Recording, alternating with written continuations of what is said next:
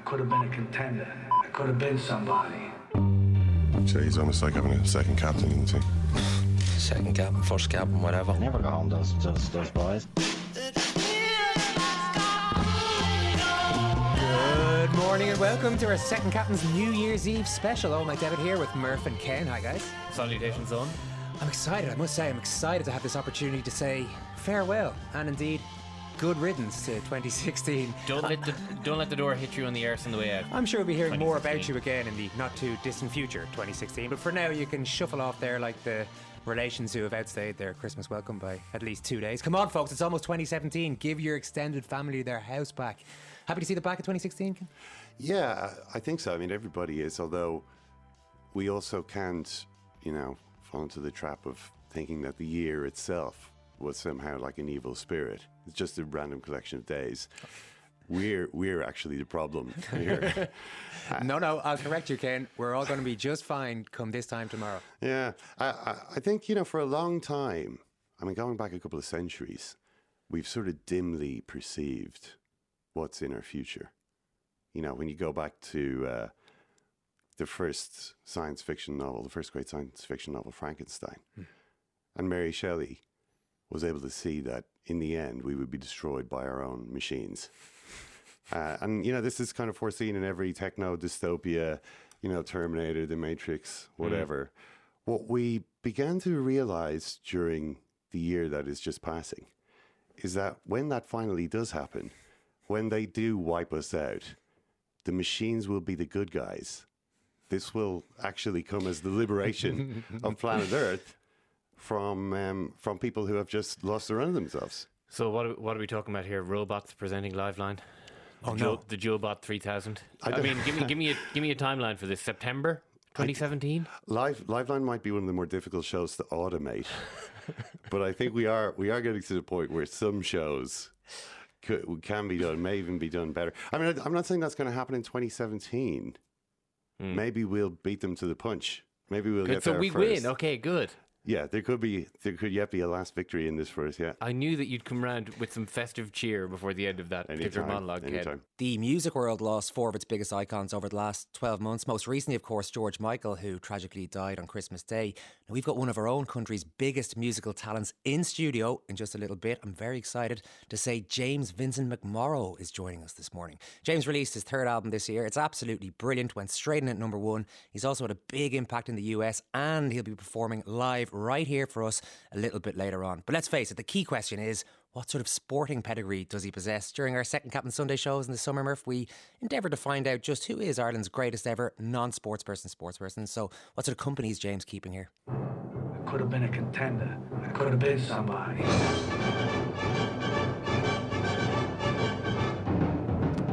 Tried on your Lenny Abramsons, your Des Bishops, your Dara Ó Briains of this world, but still no one has toppled Gabby Logan off top spot in our This Sporting Life leaderboard, where we rate and rank our guests' sporting ability and knowledge for the delectation of our listeners.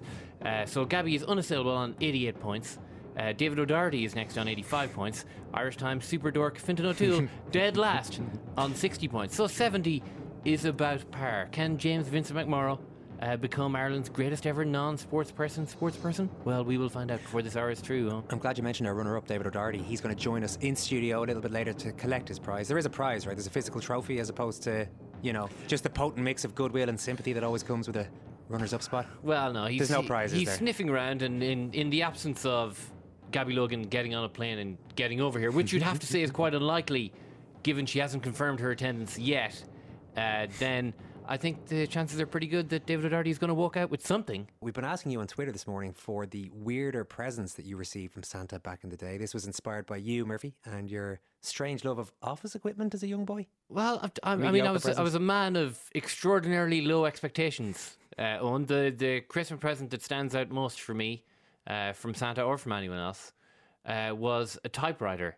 I mean, we're not even talking about the Petite 990, which was perhaps the sexiest typewriter on the market when I Sure, was a, yeah, yeah. when I was a kid. I, I was talking about an electric typewriter, your basic bog standard office equipment. I mean, this is basically where I was shopping in the manual of Christmas presents. But I was so Did, excited ev- by did, the. did everyone get office equipment that your dad could use that year, or was it just you? No, no, no, no. That's uh, that's an outrageous comment, and it was from Santa, Ken. So a totally different thing. John got Um, a, a fax machine. Uh, no, no, that that's not the case. It was just me that had a weird obsession with with office equipment. When I went downstairs, my father was very ill on Christmas Eve. I, I I didn't bat an eyelid at the time. You didn't Thinking, put two and two retelling the story now, it it seems like, hmm, had he been drinking to excess? I'm not entirely sure. But uh, so I went downstairs. He was asleep on the couch, and I ran in in the dark. I saw that it was an electric typewriter, and I, I started shrieking with delight, and then said it must be a dream, and went back upstairs. So That's my fa- adorable. That's adorable little Murph. I That's must say. nice, yeah. And and your father never stirred. He never stirred. Mm. He never stirred. Can't wait to have James Vincent McMorrow in here in just a moment after we hear a tune from one of those musical icons who passed away this year. His death in January pretty much set the year off on a terrible course from which it never really recovered. Tweet us at Second Captains, email secondcaptains at rt.ie. It's the last day of 2016, and this is Second Captains.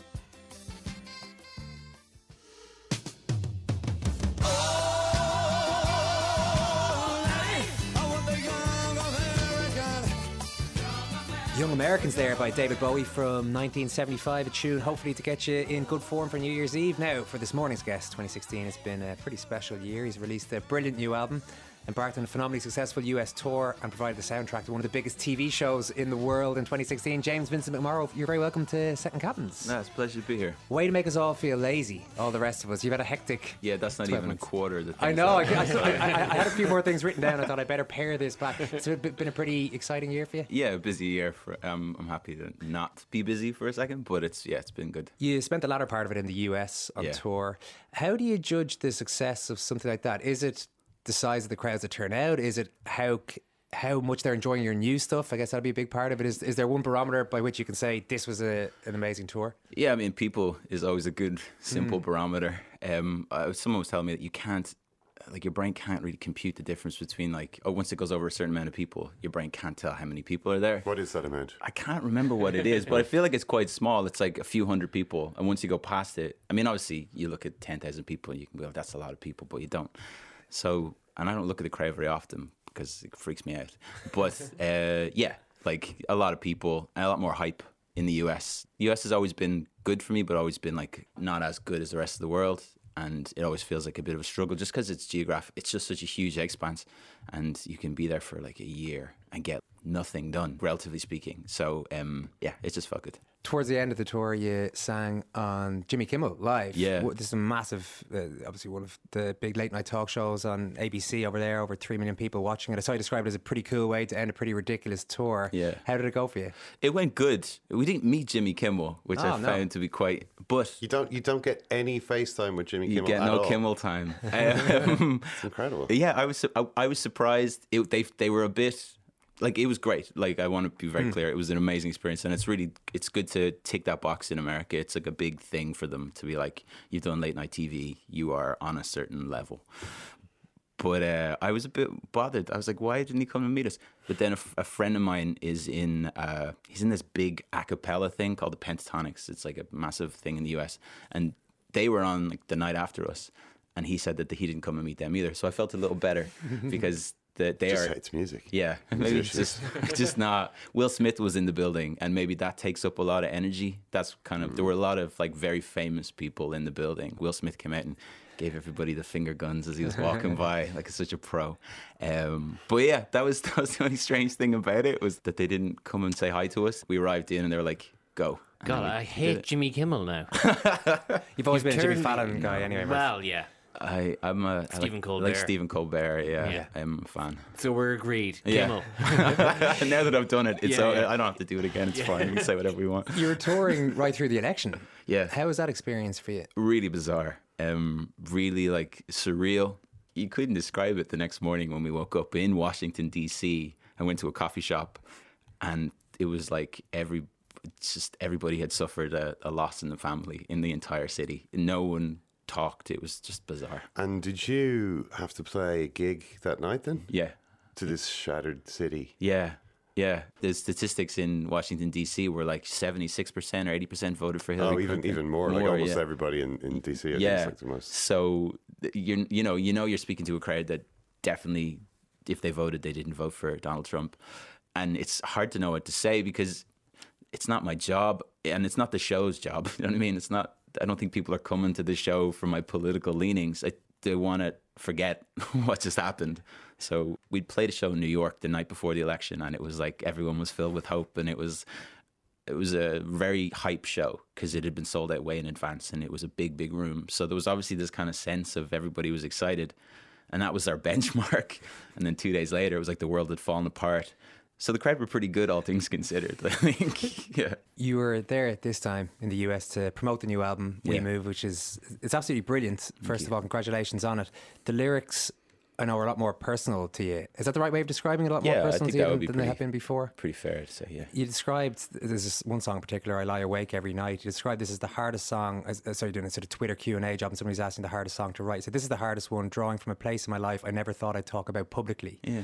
Uh, this is an eating disorder that you Yeah. had when you were a teenager. Can you tell us a little bit uh, about that? Yeah, Uh, absolutely. We're talking sort of 13, 14. Yeah, sort of from the ages of like maybe 14, 15 until like 18, 19, I think, is sort of when it kind of got it under control. But um, it was like ebbed and flowed, I think, over those years. But definitely between 15 and 17 was like at its like lowest point for me. Anorexia. Yeah, yeah, um, yeah. Just I've like always been a quite a introverted person, and I think when you mix introversion with like childhood, it can be quite a. If you are not the most self-possessed person, it can be quite like challenging, and it just was challenging for me. And it was just that thing that gave me that sense of like control in a world that I didn't necessarily feel like I had any control over. Um, What do you mean? So you, you felt like you didn't have control over what was going on around you. but- yeah. But in this one way, you could you could affect yourself. Yeah, I think we like we. I mean, we I, like I grew up in, in Dundalk. I was born in Dublin, but grew up in Dundalk, and, and sort of my early experiences were like there, which were all quite positive. Like you know, my parents are from, my dad's from there, and, and it was very warm and nice. And then we moved to Malahide in Dublin, which was a very different energy for someone like me. And I'm just not that kind of person. That's like when I was talking to you yesterday about sports and different sports that I played. I used to play a lot of football when I lived in Dundalk, and then we moved to Malahide, and people were just so showy and and and sort of um, quite just. I don't know. It was just a different energy. I don't want to throw like Malahide under the bus. It's the place I grew up, and I and I love it. But um, it was hard for someone like me. And so yeah, like you know, eating disorders come from a place of like you want to control things. Like it's a you can control yourself. You can control what you eat, and that's the basis of it. So like if you were feeling unhappy, that was sort of my I guess my anchor at that point in my life. Not a healthy anchor, but one nonetheless. So there was no specific trigger point as such. It's not. It's not as simple as somebody says to you, makes a comment to you, and then it's then something goes off in your head. No, I mean, you, people would make comments to me like I wasn't like an overweight kid. I wasn't a skinny kid, but you know, again, being quite introverted, like you know, certain kids sense that and kind of want to take it on and, and sort of attack it. So I think guess that's what happened to me, um, and I just wasn't very well built to to defend my like who is at whatever age, you know. So, um, there, you know, there it was a hard time in my life. How did you start getting better? Um, I mean, the whole the whole idea of like some sort of dysmorphic disorder is like it's chemical imbalance. Like what you see necessarily isn't what other people see, or what you see in a mirror isn't necessarily reflective. Pardon the pun of like what is actually there.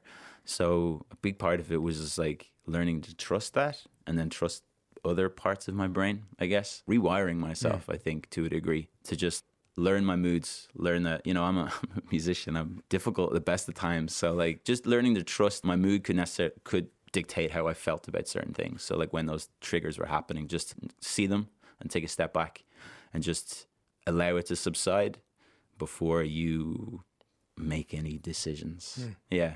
Were you um, already a musician at that stage, sort of in your mid-teens? Kind of? Um, I I was in a very passive sense. Like I was almost in kind of like the Irish everybody has a guitar kind of way. It wasn't like it, it was my calling. I think I had a love of music that felt pretty deep to me, but everybody's love of music as a teenager feels really deep. You know, you hear lyrics and you're like, I'm going to get this tattooed on my face. Like it's just everything is deep and and visceral and I had that sense about music from a very early age when my mum would play Elvis Costello and she would, or my you know my dad would play Neil Young. I had that sense, but I just felt like it was everybody else's. But when I got to about seventeen, I started playing the drums, and I think that definitely helped a lot because it, it was definitely like gave me a like a friendship base that I'd never had before. That was based on music, this thing that I loved, and that was a huge help to me as a new anchor. I guess like since that point, like music has has been the anchor for me. When I think about your kind of style, uh, I mean, you've you've got a kind of, I would say, there's emotional vulnerability in the music. Um, I think back to sort of that late, mid late '90s period. There's Britpop, boastful hip hop, and boy bands. Yeah.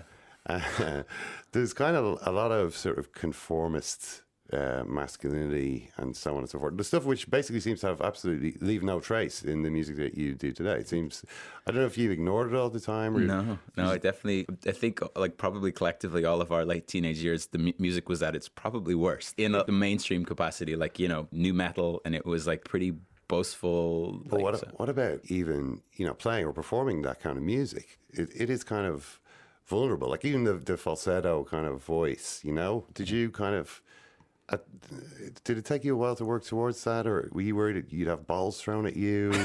you, you, know what I mean? Like Yeah. there's kind of a slightly more macho edge to the culture then. Yeah, I, I mean, I, I the thing I would say is that I kept my voice pretty much to myself until I felt like I was able to hold my own, like on stage especially. Like I, I- it took me a while to build enough of like a understanding and enough confidence, I guess, is the, the basic word to use, um, to to get on stage and perform like that with a sense of vulnerability. And the thing I discovered was that it's actually the easiest place for me to be.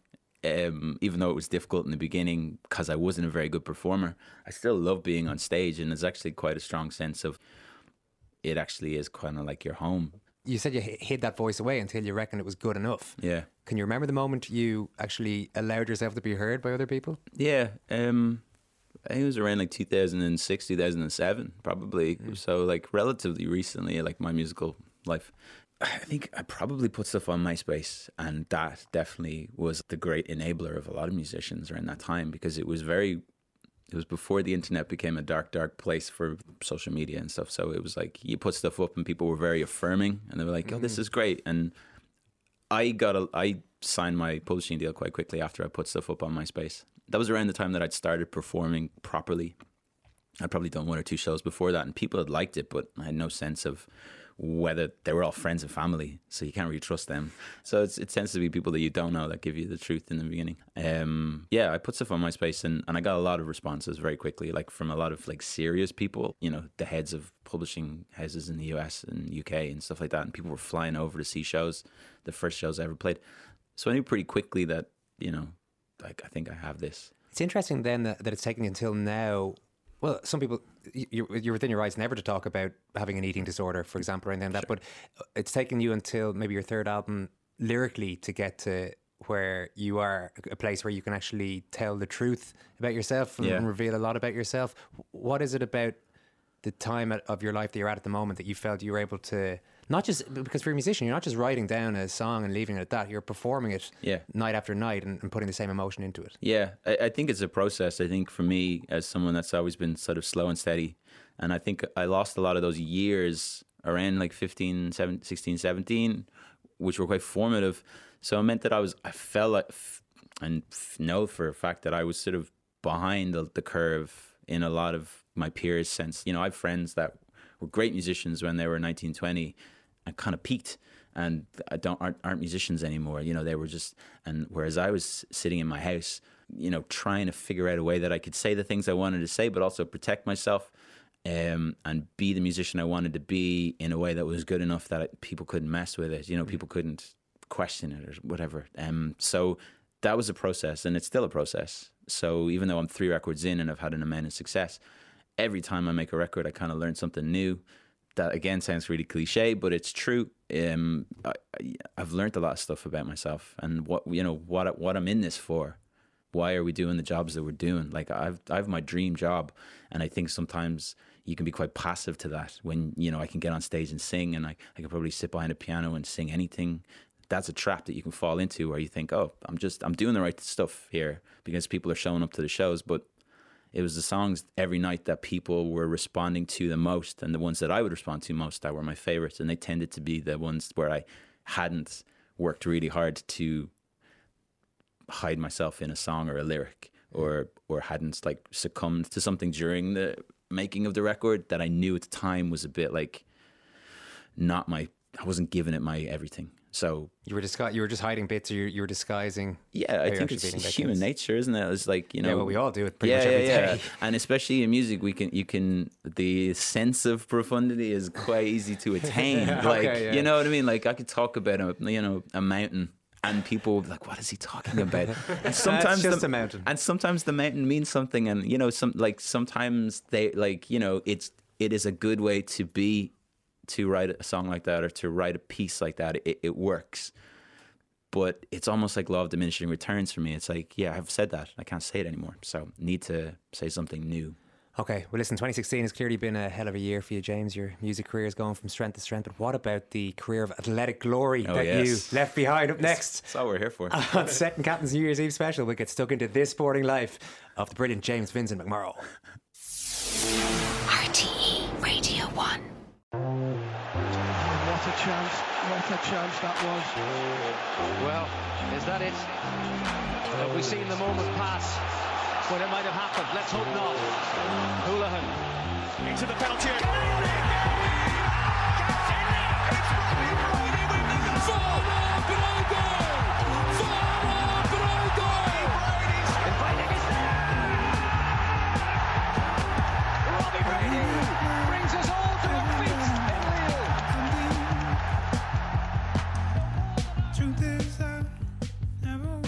Is that the best moment of 2016? It might well be. Robbie Brady's goal against Italy in various commentaries there, including our own George Hamilton, complete with the backing track of Rising Water from the superb new album We Move by this morning's guest, James Vincent McMorrow. I hope we haven't caused you great offence by putting Ronnie Whelan and George Hamilton over your lovely tune. Uh, on the contrary, I think if anything, it enhances it.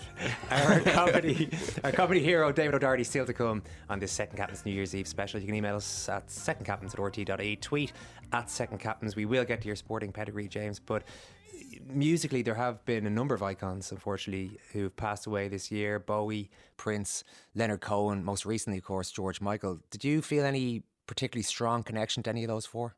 Uh, Prince, Prince. definitely. I think that they all had a, a place in my in my life at certain points, but Prince is the one that second that you heard him, game over. What did you like about him? Uh, what's not to like Prin- about Prince? It genuinely, like he he had kind of had everything, and I think as uh, as a musician that always f- wanted to try and learn a lot of things, and you know play a lot of instruments and and sing a certain way. I think Prince kind of had everything that someone like me could could want. I, I, he just self possession, like confidence. Every single movement was like, "This is the greatest thing you're ever going to see." It came out of every pore of him, didn't it? It was just, in my opinion, the best musician to have ever lived. How much of then the greatness of the musician he was is his music, and how much of it is everything else besides? Um, I think that it's a it's a lot of both. I think look at it this way: there was two musical icons that kind of came through at the same point, Prince and Michael Jackson. When Michael Jackson passed away, it was a tragedy, and everybody talked about these incredible records. Um, when Prince passed away, it was an incredible tragedy, and everybody and their mother talked about the musicianship that everyone you know it, it it felt different. I don't know what it was. It was maybe the fact that he was playing instruments and michael jackson wasn't and, and it was like prince would get behind a drum kit and just like play a solo. The stories about him were unbelievably brilliant like i have some crew members that have worked for prince and they have some amazing stories Can you him. reveal any? Uh, I mean, there was just there's one story because he used to mix a lot of his shows a lot. What you're hearing isn't what people are hearing out front, even though you technically are. So he would mix his shows a lot, and it would annoy his engineers, which would mean that he would turn over quite a lot of engineers.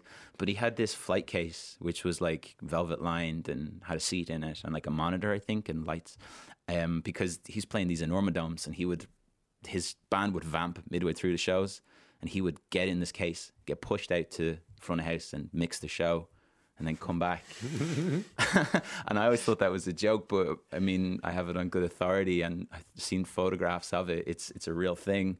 That's to me pretty mind blowingly Yeah. amazing. Like that, at one point, like you might be watching the show, and then you look behind you and Prince is like on the board. Like that's so genius. Okay, well, that is the preamble out of the way. Now to the meat of the chat here. Before the music took hold, Yeah. James, did you play any sport? I played a few sports. Yeah, uh, I played I played football um, actively up until I kind of moved to Dublin, and then Sorry, when you say football, loud. do you mean Gaelic football or soccer? Oh, soccer. Sorry. okay. Sorry. Just, uh, I was going to say clear. soccer, and then I thought, we're not in America. I don't have to say He's that. literally had months of this, of having to James has change changed the language. since he went to. Yeah, I know. America, That's yeah, why I didn't say it. I was like, people would be like, "Oh, James thinks he's, a, he's yeah, fancy yeah, now, huh?" Um, So you did play when you were in In uh, Dundalk, yeah, in yeah, yeah. Dundalk, yeah, yeah, Yeah, yeah. So Rock what's Celtic. It? Rock Celtic. Okay, yeah, you yeah. might have former teammates listening here. What what sort of position? uh, midfield. What kind of midfielder? All action. Roy Keane. Uh, or no, I, I for a pass. I like to sit back in the pot. No, um, you know what I mean. You were like six, run around, aim, run around aimlessly until someone told me to move. you you moved to Dublin. Yeah. So if you didn't play football in Dublin, then what? Did you take anything else up? Well, yeah, I went to school in Sutton, Sutton Park, which was tiny. It was like 250 students in the whole thing. So we didn't have a lot of like sports that we excelled in, but we played a lot of hockey, and I was pretty good at hockey. I think I don't play anymore, so I couldn't take. But I, I, At the I. I feel at the time I was pretty decent. What, what, what's the highlight of your? Have you got a highlight of your career? Oh yeah, well, I mean, I don't, I didn't score a lot of goals. I wasn't. I'm not a like a glory hog. I'm happy to like, like I say, eye for a pass. happy to like pass the ball off and let someone else take the glory. But I did score a good goal against Dundalk, which was nice because it was my my hometown, and they were quite mean to us when we rolled up. and also, it was. I feel like I feel like maybe I I came into my own that day because it, the where Dundalk I I don't know what the school's called, Dundalk Grammar, maybe I can't remember. But it's near the harp factory, and the smell of harp is eh, like is quite strong.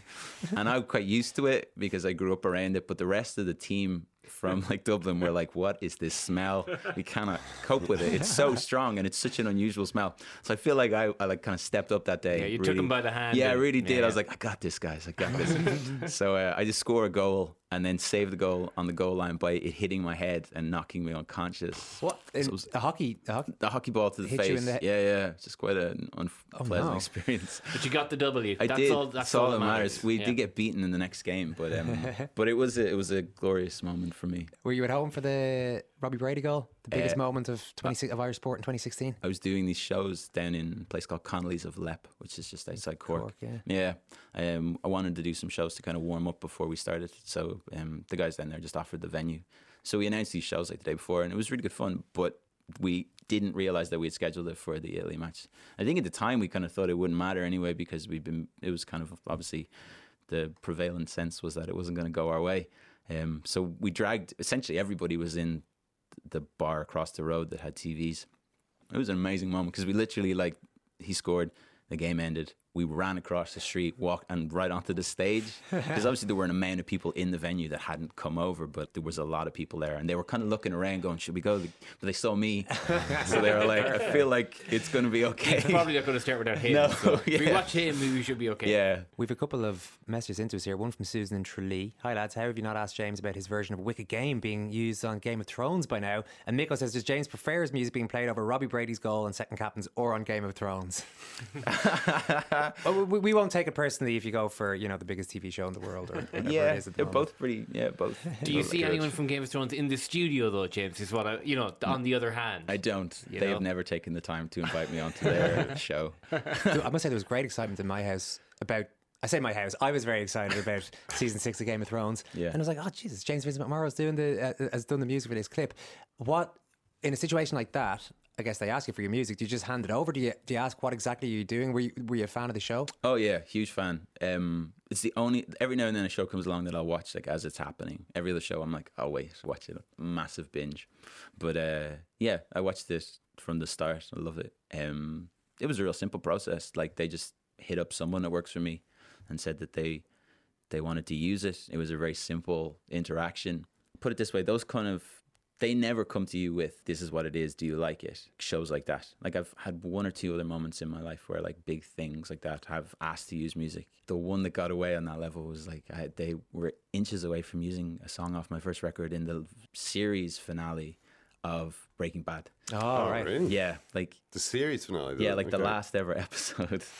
And What uh, the creator of the show decided that on count back he didn't want any music in the scene at all So literally like a day before they used it, I told anybody. So it was like because it wasn't like everybody come to my house watch this So thing. Would you that have could have been so awkward. Yeah. Would you have preferred to have been replaced or No, Or- no, did- I the fact that they didn't that's- use Oh, no music. If they had No, no, replaced no. me, I would have. would've- that would have been that devastating. Yeah, because it was. Uh, I mean, everybody's obsession at the time.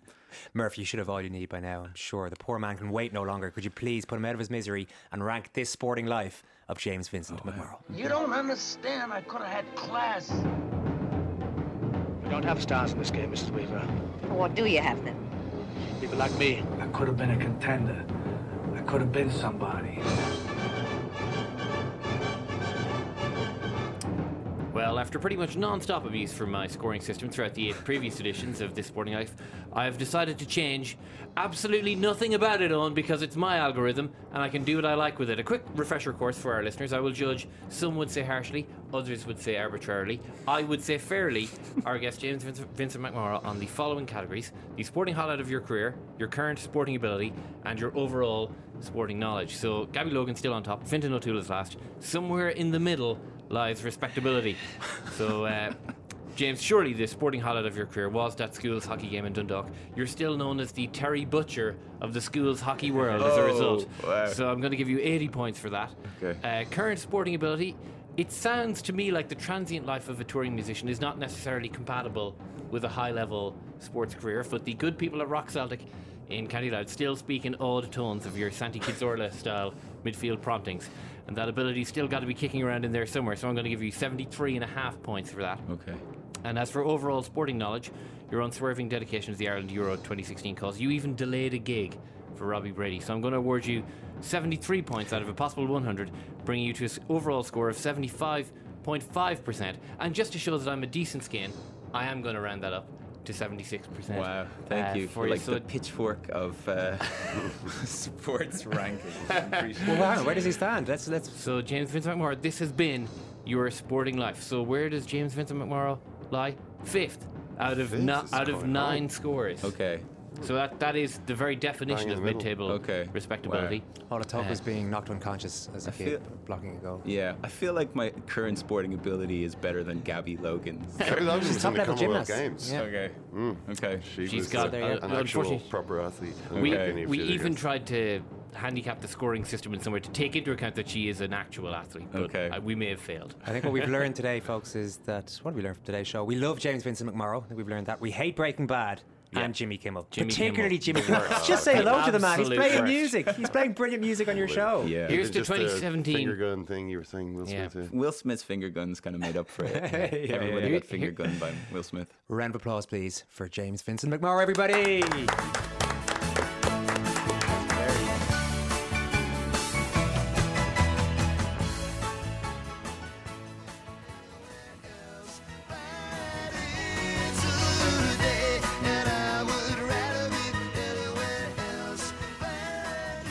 There you go, Oliver's Army by Elvis Costello here on our second captain's New Year's Eve special. You, uh, James Vincent McMorrow has taken his place in mid-table in our esteemed This Sporting Life table. He seemed reasonably nonplussed by the honour, but there you go. Just a reminder that James will be singing out the show, so stay tuned for that. And since Gabby Logan was unable to get on a flight to Dublin, we must present our This Sporting Life Oh, year-end award Goodness. to David. Second place is the best place. Oh, O'Doherty. Hi, David. How are you? Congratulations, David. Well, the view from up here, close to the pinnacle, is really stunning. Um, I mean, but I mean, there was a certain degree of debate because she was a proper athlete. She she was in the Commonwealth Games, Yeah. whereas I was obviously West West of Ireland flatfish champion in. Oh, we remember the tur- we remember the turbid conversation So, from so July. I mean, who's the? I, I should have won it. Basically, I was going to launch a huge legal action if Logan turned up here. I was going to block her from coming into the building. Well, well, the title was greatest ever non-sports person, sports person. So technically speaking, I mean, I think you've actually got a pretty watertight legal case here. and I managed to beat Dara Ó Briain, who actually played for Wicklow Minors. Yeah, for, for a half. so Flatfish catching two turbot beats playing a half for the Wicklow Minors. Oh my goodness. What was your? We were talking about Christmas presents earlier on. David. What Mm-hmm. was your own dream present as a child, and did you receive it? More to the point.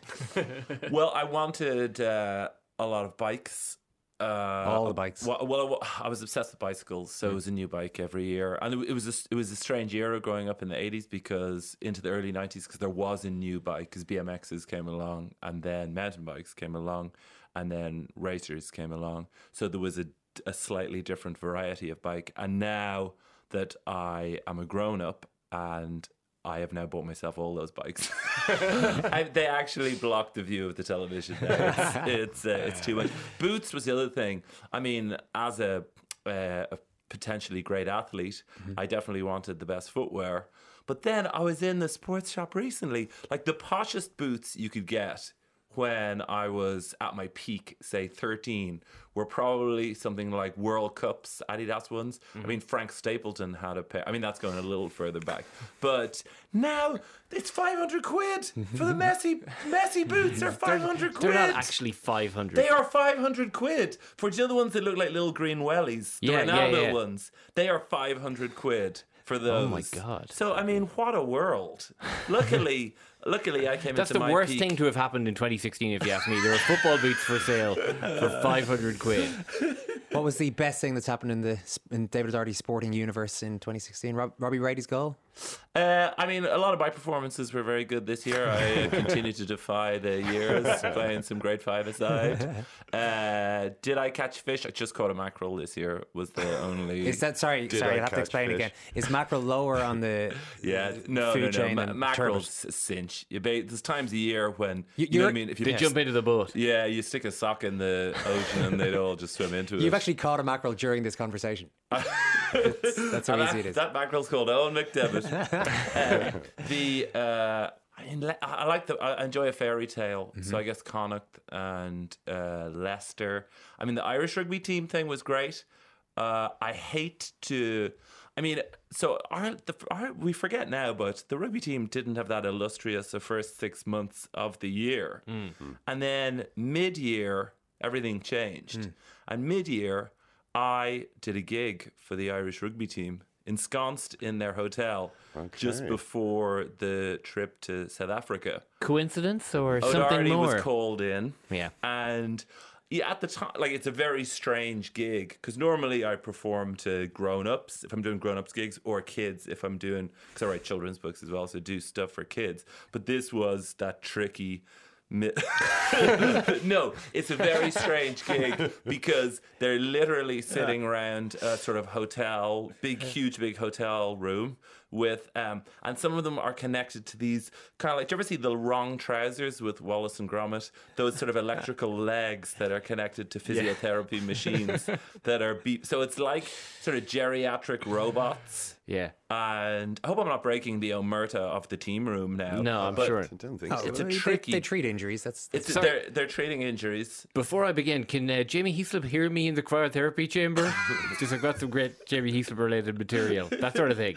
Yeah, and uh, like I'll say that it, it's it's a it's a mixed group. As in, some of them really l- loved it, and some of them were staring at me. I believe the term is like they were trying to crack a safe. Ju- Just that.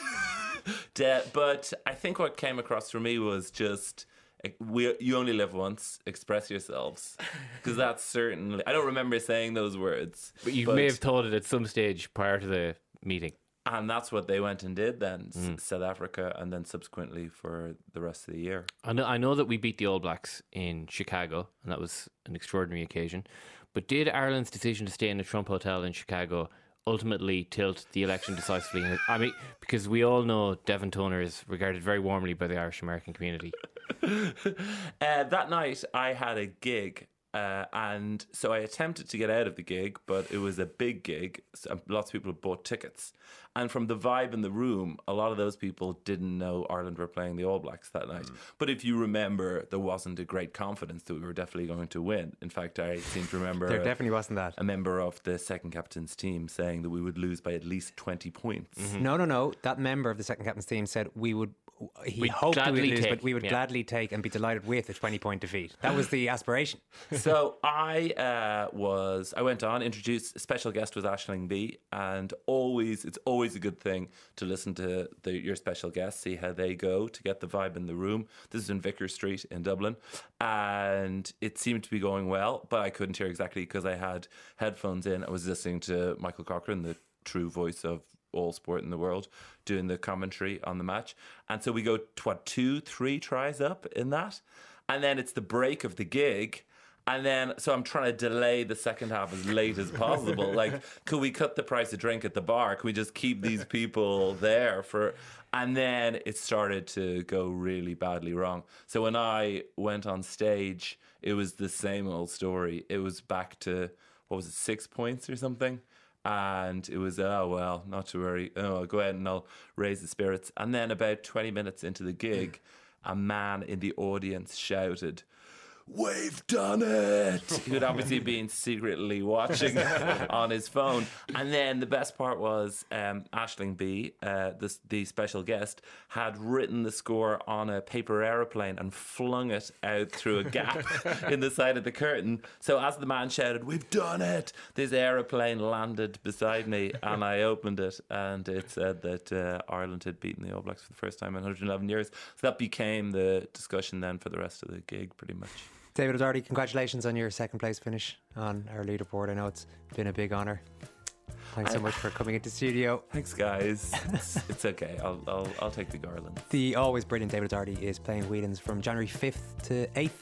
Whelan's in Dublin, so do call in and see the great man in action. David O'Doherty, thanks so much for coming in. Happy New Year. Thanks very much to Kira Murphy on sound today. Mark Horgan and Simon Hick produced. Thanks, Murph. Thank you, Eoin. Thank you, Ken. Thank you, Eoin. Thanks, very much for listening. Have a brilliant new year. Second Captain Sunday, by the way, will be back in 2017. So we will chat to you then. In the meantime, if you want to stay in touch, tweet us at Second Captains. This show has been all about James Vincent McMorrow. Sure, he came fifth in our list of non sports people, sports people, but can David O'Doherty here or Gabby Logan do this? What are you going to play for us, James?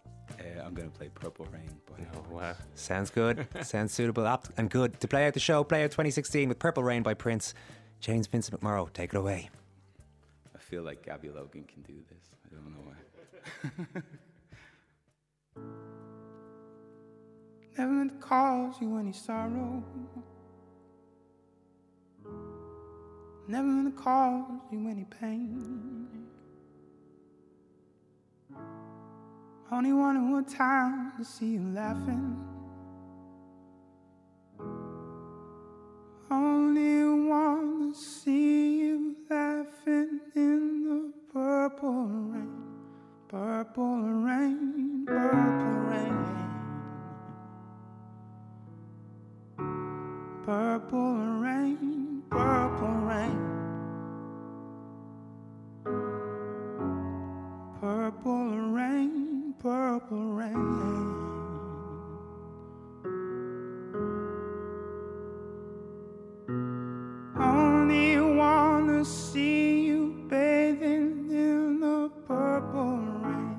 Never wanted to be your weekend lover.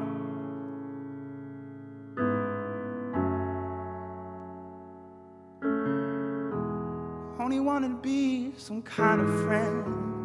Hey.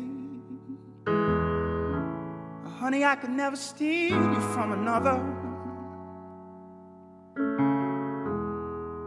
And it's such a shame our friendship has to end. Purple rain, purple rain.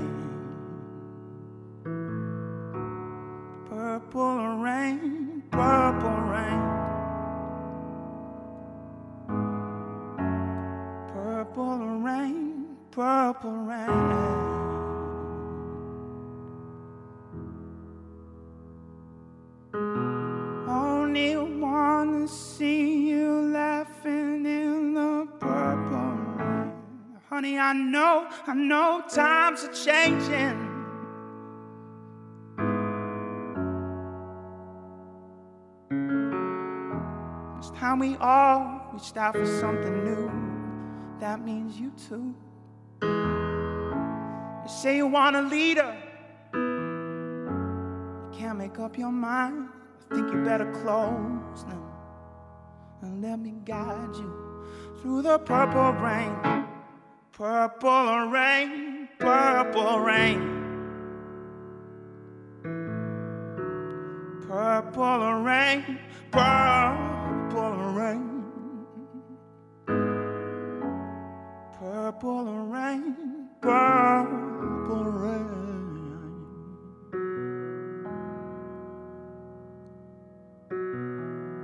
Only wanna see you, only wanna see you